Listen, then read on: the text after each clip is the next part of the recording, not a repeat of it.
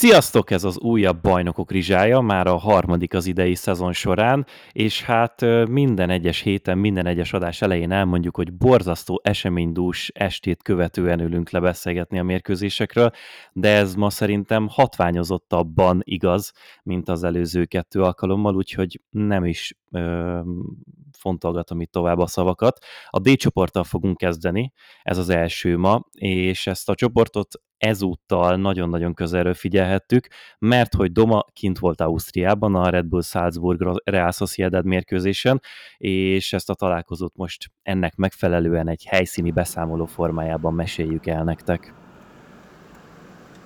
Egy izgalmas Salzburg Real Sociedad után már a parkolóba jelentkezem. 0-2 lett ugye a Real Sociedad nyert, úgy vezették föl a spanyol lapok ezt a találkozót, hogy az összes létező Mozartos poént próbáltak beletenni a cikkeikbe, hogy hogyan muzsikál a Real Sociedad, hogy egyre jobban összeérett ez a zenekar, és most már kiválóan teljesítenek, és ez meg is történt a meccsen, tehát valóban jól muzsikáltak, mert hogy minden mozdulatukból úgy tűnt, hogy ők az élesebbek, ők a rutinosabbak, ők akarják jobban ezt a győzelmet, és a, és a meccs elején rögtön ez beigazolódott. Szinte minden párharcot ők nyertek. Mikel Merino volt ebben látványosan nagyon-nagyon jó, hiszen a középpályán rengeteg, rengeteg párharca volt a mérkőzésen, de az úgymond is remekelt ott, és ugye a hetedik percben Ojárzában a második helyzetéből már rögtön gólt szereztek a vendégek. Onnantól kezdve pedig a 27. percig is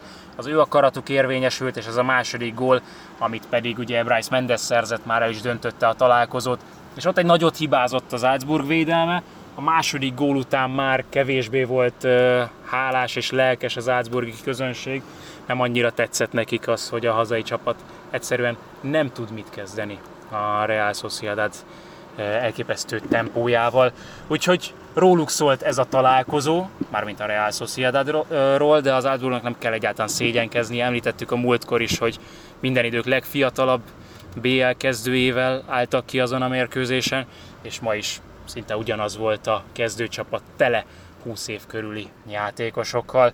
Szóval végig a Real Sociedad dominált, nagyon-nagyon magasan helyezkedett a védelmük, és még tartalékolni is volt ideje a végén Alguacilnak, hiszen a 60. percben lehozta Kubót és Barrenecseát a hétvégi Atlético elleni mérkőzésre tartalékolva talán. Szóval a Real Sociedad nagyon-nagyon jól játszott, a Salzburg pedig nem tudta ugyanazt hozni, mint a tízemberes Benfica ellen. Volt még azért egy érdekes szituáció, illetve kettő Lenormand lerántása, amiért a játékvezető az első félidőben a kiugró Salzburg játékost nem jutalmazta meg, Lenormand nem állította ki, hanem csak sárgát adott, és a második félidőben egy Salzburgnak megadott 11-est végül visszavont, és így maradt is a 2-0 a mérkőzés végére. Úgyhogy így zárult ez a találkozó, mi pedig megyünk haza, hogy nagyjából éjjel három körülre Budapesten legyünk. Nagyon szépen köszönjük egyrészt Domának a beszámolót, másrészt pedig a lehetőséget, mert hogy ez nem az utolsó alkalom lesz majd, amikor itt a D csoportból, egészen pontosan majd Ausztriából a helyszínről fogunk tudni mesélni nektek. Ha jól gondolom, akkor majd a soron következő az Tibi lesz, és utána én majd valamikor decemberben fogok sorra kerülni, mivel némileg érintett vagy a kérdésben, ezért ezt ilyen szempontból átdobom neked, hogy minek és kinek és miért köszönhetjük. Igen, drága hallgatónk, és nekem gyerekkori barátom Arató Bálint kint él Ausztriában, és felkínálta azt a lehetőséget nekünk, hogy a Salzburg hazai mérkőzéseire vett bérletet, és a teljes terjedeleim műsorvezetőit vendégül látja ezeken a meccseken, úgyhogy miután ennyire jó csoportba került a Salzburg, itt ugye a Rayo, bocsánat, Real Sociedad volt az első olyan csapat, amelyik most ott szerepelt, és Doma ezen volt kint, utána jön majd az Inter, és aztán a Benfica, hát azt hiszem, hogy mindegyik kellően érdekes ahhoz, hogy, hogy, hogy érdekes legyen, vagy érdemes legyen egy helyszíni beszámolót is adni róla, úgyhogy ezt meg is tesszük mindegyik esetben. Ez így van, és hogyha még tovább vesézgetjük ennek a csoportnak a küzdelmeit, a Salzburg tehát az első fordulót követően a bravúr győzelmük után ezúttal nulla pontot szerzett, a Sociedad pedig ennek megfelelően vezeti a kvartettet, de csak holt versenyben, a szintén négy pontos Interrel. A Milánóiaknak ezen a héten a tavalyi negyed döntős ellenfelük jutott ismét a Benfica, és bár végig sokkal-sokkal veszélyesebben játszottak Inzágiék, azért Roger Schmidtnek ezt a borzasztó szervezett csapatát nagyon-nagyon meg kellett harcolniuk, és meg kellett küzdeniük velük, úgyhogy csak tényleg hatalmas küzdelem árán tudtak végülvezetést szerezni, és utána nyerni 1-0-ra. Ugyanúgy, ahogy egyébként a negyed döntőkön is több gól ugyanígy született a széleken, egy-egy megnyert párharccal, ilyen szélső rotációkkal és kombinációkkal jutottak nagyon sokszor a 16-oson belőle végül. Az egyetlen egy gólja a meccsnek az is egy ilyen után született, Dumfries volt az, aki betette középre, és Markus Thuram a sokadik lehetőségét váltotta gólra. A C csoportban szintén volt egy 18-45-ös és egy esti mérkőzés, a korábbin pedig szerencsétlen Union Berlin pontosan ugyanúgy járt, mint ahogy az előző körben a Real Madrid ellen.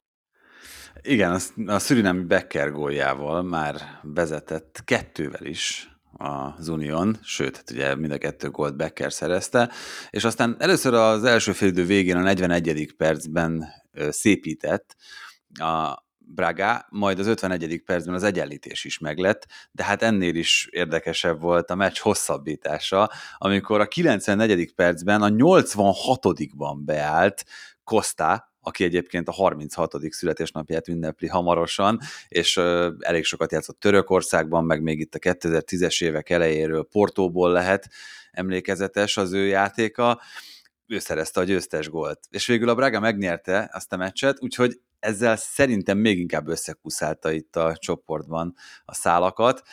Kíváncsi leszek, hogy itt hogy alakulnak majd a továbbiak. A Braga győzelmének azt, a, amikor legutóbb beszéltünk róluk, akkor szerintem kiérezhettétek a szavaimból, hogy én speciál személyesen nagyon örülök, de azért szerencsétlen Union Berlin tényleg két ilyen meccs után nem lehet nem sajnálni az embernek. Viszont a, azt nem mondom, hogy az események alapján is a legizgalmasabb mérkőzés sült ki belőle, de hogy így előzetesen mindenképpen a legizgalmasabb párosításnak tűnt a Napoli Real Madrid a csoportnak a másik találkozója, és hasonlóságokat megint csak találhattunk az előző, egy két héttel ezelőtthöz képest, mert hogy Jude Bellingham megint akkorát játszott, hogy attól kiszakadt a tető. Igen, ezt a meccset figyeltem, és hát már úgy írtam tele az oldalt, amire jegyzeteltem, hogy mindenfajta ilyen sarkokat, meg mindent kihasználtam, hogy még fölírjam azokat az apró történéseket, amik érdekesek lehetnek. Természetesen itt most nincs is idő arra, hogy mindent elmondjak, de azért néhány dologra érdemes kitérni. Egyrészt Bellingham megint csak varázslatos játékára, arra, hogy Ancelotti megverte a volt csapatát. Na de beszéljünk akkor először Bellinghamről gólpassz gól az első félidőben, és ő ott volt a kezdőcsapatban, mint ahogy Vinicius is a hétvégi mérkőzéshez hasonlóan, a bajnokok ligájában most ért vissza, sérülése után a Brazil, Modric kimaradt a kezdőcsapatból, amint talán olyan nagyon már nem lepődünk meg, mint ahogy azon sem, hogy Kamavinga balbekként kezd, a Napolinál pedig Osimen ott volt a kezdőcsapatban, miután a hétközi bajnoki nő a cserepadról szállt be, egyébként ott gólt szerzett, és hát még érdekesebb az, hogy egyébként, hogy a legfontosabbat is említsem, 3-2-re nyert a Real Madrid Nápolyban, egyébként egy igencsak változatos mérkőzést produkált a két csapat. Az első félidőben ugye Ösztigor fejes góljával vezetett a Napoli, egy szöglet után egy ilyen flippert követően sikerült neki betalálnia, aztán Vinicius szintén gólt szerzett, ez volt ugye Bellingham gól plusz, aztán utána Bellingham szerzett egy gólt, Kamavinga fantasztikus passzából, de hát azért a lényeget azt Bellingham csinálta meg azzal a szólóval, amit a gól megelőzött, és az 53. percben volt egy 11-es szituáció, ami talán a legérdekesebb momentuma volt ennek a mérkőzésnek. Hát egyrészt Osimen Nacho kezére rúgta a labdát, amit hosszas videózás után végül megadtak, és Osimen nem vállalta a büntetőt, ami a TikTok videó után különösen érdekes, ugye már a hétközi mérkőzésen is Zielinski, a második számú rugó volt az, aki magára vállalta ezt a feladatot, és most is Osimen eléggé látványosan kivonta magát az eseményekből, miután ő harcolta ki a büntetőt, Zsielinski pedig úgy rúgta be a 11-est, hogy ez a kapufáról pattant be, meglehetősen necces megoldás volt, de végül bejött. A győzelmet viszont Valverde bombagója jelentette, amit most bombagolként említek, de szerintem Meret óriási kapus hibája volt ez. Egész egyszerűen egy középre tartó hatalmas erejű lövésnek mellé nyúlt Meret, és így ez a kapusról pattant be a kapuba. Úgyhogy Hát volt nagyon sok érdekesség ezen a meccsen, de amit már beszéltünk itt a teljes terjedelem főadásokban is, még mindig nem tűnik meggyőzőnek ez a Rüdi Garcia féle Napoli. Nem, nagyon fékezett habzásúnak tűnik, és egyszer-egyszer, vagy egy-egy fázisaiban a játéknak ö, hasonlítanak a tavalyi önmagukra, másban pedig egyáltalán nem. Amiben például egyáltalán nem, az az, hogy ahogyan azért azt várni lehetett a szezon előtt is, ez a Jesus, Rahmani, Ösztigór és Nathan által alkotott belső védőkvartett, ez nagyon kevésnek tűnik egyelőre minden egyes fronton a szériában is, de legfőképpen például, amikor Real Madrid szintű ellenfelekkel kell megküzdeni. Hát pláne úgy, hogy Jesus és Rákmán is sérült. Tehát itt azért ez eléggé kényszerpályára állítja Rüdi Garciát is, miközben nagyon látványos volt az egész mérkőzésen az, ahogyan a nápoli játékosok egy kicsit a kamerának is játszva folyamatosan biztatták egymást és tapsolgatták egymást. Oszimen olyan beadásokat ünnepelt meg középen, amik teljesen indokolatlanok voltak, mert esélytelen volt arra, hogy megjátsza, viszont egy kicsit azt sugalta kifelé is, szerintem egyébként ezt nagyon helyesen, hogy talán ezek a viharfelhők úgy elvonuló van, vannak, amik, amik itt a klub által készített videó miatt keletkeztek. Itt tehát a Madrid kezdi azért átvenni az uralmat a csoport felett, és a három másik szereplő egymás között kell majd lejátsza azt, hogy ki mehet tovább a különböző sorozatokba, illetve a bajnokok ligája kieséses szakaszába. A B csoportban ö, még talán ennél is sokkal nagyobb kavarodást hozott a mai este. Azt a, az én személyes bánatomra várni lehetett, hogy a sokkal bátrabban, élvezetesebben és látványosabban futballozó PSV kevés lehet a Sevillával szemben, és hogy az Európa Liga győztese sokkal kevesebb lövéssel, sokkal alacsonyabb labdabirtoklással majd megnyerheti ezt a találkozót. Hát ez egészen így nézett ki, gyakorlatilag az utolsó percekig, amíg Nemanja Gudej góljával vezettek, aztán utána hirtelen két óriás torony, a hazaiak részéről Luke Jong, a vendégek részéről pedig Ennesiri betalált, és utána megint úgy nézett ki néhány percig, hogy szerencsétlen hollandok, hollandok pórul járnak, de végül azért egyenlíteni sikerült szegény PSV tényleg a rutintalanságuk, a sok fiatal játékos miatt, meg talán némileg a naivitásuk okán lehet, hogy semmit nem fog elérni ebben a csoportban, pedig egyébként az Arsenal mellett szerintem messze ők a legszórakoztatóbb csapat tényleg itt a BLU kvartetben. Na és hogyha már Arsenal, Mikel Ártéta a mérkőzés előtt nyilatkozta, hogy ő jó ideje figyel ilyen jóféle tanítójához, Guardiolához mérten jóféle nyilatkozatot téve, hogy jó ideje nézegette nyilván a meccse felkészülve a Lanszt, és hát le van nyűgözve.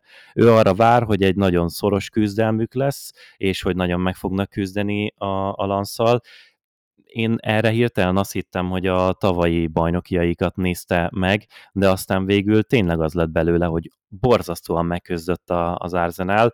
Még ők szereztek vezetést egy magasan szerzett labda után Gabriel Jesus révén az első félidőben, aztán utána Adrian Thomasson és Elia Vái góljaival fordított a Lance, és ez is lett a végeredmény 2-1 a franciák javára, és ami még talán mindezek ellenére a legszomorúbb, meg a legkellemetlenebb, hogy Bukayo Szakát le kellett cserélni még az első játék részben. Ő már a Premier League-ben kettő fordulóval ezelőtt is látványosan küzdött egy-egy ápolásnál, amikor őt megszokott módon megtalálták az ellenfelek, úgyhogy Ártétának a folyamatos szaká pályára tétele az most itt nagyon csúnyán visszasült. Majd hát az észak derbin fordult még ki a térde, és onnantól kezdve beszélhetünk arról, hogy gyakorlatilag elemekkel küzdve sérültem játsza a meccseit Szaká. Igen, és ez azért most már a sokadik ilyen szezon, amikor tök mindegyik kiül egyébként az Arsenal kispadján, szakát agyarugdossák az ellenfelek, aztán utána 10 perc ápolást követően a, a, egész héten azt nézhetjük a fantasyben, hogy hát, hogy nem tudjuk, hogy kétséges-e, hogy játszik-e, 75 százalék, meg nem tudom, az ember kiszedi vagy bent hagyja, aztán utána Ártéta mégis pályára teszi hétvégén valószínűleg nem fogja. Na de az A csoport, az, hogyha eddig voltak kavarodások, furcsa átrendeződések, hatalmas fordulatok a mérkőzéseken, hát akkor itt ezt még sikerült még inkább megfejelni. Szerintem kezdjük a Manchester United galatasaray ahol v barozások, piros lapok, 11-esek, minden volt, ami az ember kívánhat. Hát van egy órátok, és akkor beszélgethetünk erről a meccsről. Ez szerintem egyébként egy nagyon nagy meccs volt, és egyáltalán nem az az eredmény született, ami a játékkép alapján kellett volna, hogy szülessen. A Manchester United sokkal, de sokkal jobban játszott a Galatasaraynál, szerintem ebben semmi kétség nincs, különösen a második félidőben, amikor gólokkal kellett volna verni a török csapatot. Egyébként az első félidőben is Hőlünk góljára az a Zaha válaszolt, aki ugye korábbi United játékos, az egyetlen kaput eltaláló lövésből, és pont itt megnéztem a meccs előtt, hogy Zaha két gólt szerzett a United ellen, de egyelőre csak üres stadionban, vagy ezelőtt csak üres stadionban, még a covidos időszak alatt az Old Traffordon, és most betalált a Galatasaray játékosaként, volt United futbalistaként, meg volt Crystal Palace játékosként. Hőlund duplázott, ugye a bajnokságban még nincs gólja, a bajnokok ligájában már három ezzel együtt, és hát Onana megint megint nem jó meccset fogott ki. Hát egyrészt ugye kapott egy gólt megint a Manchester United azután, hogy másodszor szerezte meg a vezetést, Höjlund volt mind a kettőnél az elkövető, és Arktuglo, vagy hogy, hogy mondjuk, Aktürkoglu, bocsánat, volt az, aki másodszor tudott egyenlíteni. Nem foglak kijavítani. Szolák Turkoglu, és utána pedig volt egy 11-es, aminél Kazemirót kiállították, ott ugye Onana rossz passza miatt alakult ki egyáltalán az a szituáció, aminél Mertenszt buktatta a brazil középpályás, és Icardi kihagyta a 11-est, hasonlóan egyébként ahhoz, amit szerintem sokan láttak a Twitteren, most nem legurították neki, hanem ő maga végezte el, nem, ez nem a török bajnokság, hanem a bajnokok ligája, de Icardi ennek ellenére, csak úgy, mint azon a mérkőzésen az Istanbul Spor ellenin, még szerzett egy gólt, és ezzel megnyerte a meccset a Old Traffordon a Manchester United ellen, és hát nyilván nagyon-nagyon sok minden más lehetne mondani, Rashford rossz formáját említve, azt, hogy nagyon furcsa módon egy komoly zicserben le akarta passzolni a második félidő elején a labdát, de a legfontosabb kérdés talán mégis az, és kíváncsi vagyok, hogy erre te mit mondasz, Bence, hogy most akkor mi van Tenhággal? Biztonságban van az állása? Nem. Minden egyes mérkőzéssel egyre kevésbé bízom abban, hogy biztonságban van, és azért a Unitednek tényleg nagyon-nagyon-nagyon sok sérülése kellett megküzdenie idén, és egy ideig lehetett ezzel takarózni, de azért most már nagyon sokan visszatértek, és inkább csak két-három olyan poszt van, ahol cserejátékosoknak vagy fiataloknak kell bent lennie a kezdőben, és azért ez így összességében teljesen függetlenül attól, hogy a játék minőségével vagy stílusával milyen problémái vannak az embernek, azzal tavaly is lehettek, csak most már az eredmények sem jönnek, és hát az, hogy a United nulla ponttal áll két kört követően a bajnokok ligája csoportjában, és az már biztos, hogy elsőként nem fognak tudni tovább menni, de hogyha valahogyan sikerül visszaelőzni a Galatasarayt, akkor az már önmagában egy hatalmas eredmény lesz, amely ki is esnének még mielőtt tovább mennek a, a bajnokok ligájából, az meg egy kifejezetten nagy blama lenne. De ez ugyanígy igaz arra, hogyha nem fognak tudni a BL top 4-ért harcolni, úgyhogy szerintem még néhány hete van Tenhágnak, de hogyha a rossz játék ellenére, vagy amellett az eredmények ugyanígy el fognak apadni, akkor ennek most már a végjátékában vagyunk. És a Bayern München is nagyon a végjátékában volt a Köbenhavn elleni találkozónak, amikor sikerült végül azért összekaparniuk saját magukat, és hát az az igazság, hogy gyakorlatilag azt lehet mondani, hogy a Bayern Münchennek egy megszokott 2023-24-es találkozóját néztük végig, széttámadták magukat, szétdominálták az ellenfelet, valami nem működött, Tuchel nem volt elégedett azzal, ahogy felrakta a kezdőt, belenyúlt végül egy idő után, az elkezdett működni, miután az ellenfél már megszerezte a vezetést, és utána még két megszokott dolog jött, Jamal Musiala gólt lőtt, és Matistel gólt lőtt. Ez kb. leírja majdnem az összes idei Bayern München meccset, és ez ezúttal is így volt a Dán ellenfél szemben, úgyhogy azért... Ez nem igaz, mert Harry Kane gól is kellett volna ahhoz, hogy legyen egy Igazad szokásos van, teljes mértékben. Igen. Na most Kén ezen a meccsen nem talált be, ettől függetlenül egyébként elég jó teljesítmény nyújtott, de azért Tuchel kapcsán is lehet kérdéseket felvetni, nem annyira erőseket, messze nem annyira, mint Ten kapcsán, de nagyon-nagyon érdekes dolgok történnek a Münchennél is, most már sorozatosan visszatérően. Úgyhogy szerintem zárjuk is le az egészet, így ezzel a két nagy nevű edzőnek az a félig eltemetésével. Nagyon szépen köszönjük a, a figyelmeteket. Holnap Természetesen jövünk, akkor helyszíni beszámolunk nem lesz, de ugyanígy megpróbálunk minden egyes esti és délutáni bajnokok ligája mérkőzésről mesélni nektek, a legfontosabb dolgokat elővéve. Kövessetek be minket minden egyes podcast hallgatós felületen, mert ezek az adások csak ott futnak, máshol nem találjátok meg őket. Aki most este hallgatta meg, annak jó éjszakát kívánunk, aki pedig már másnap reggel, annak szép napot.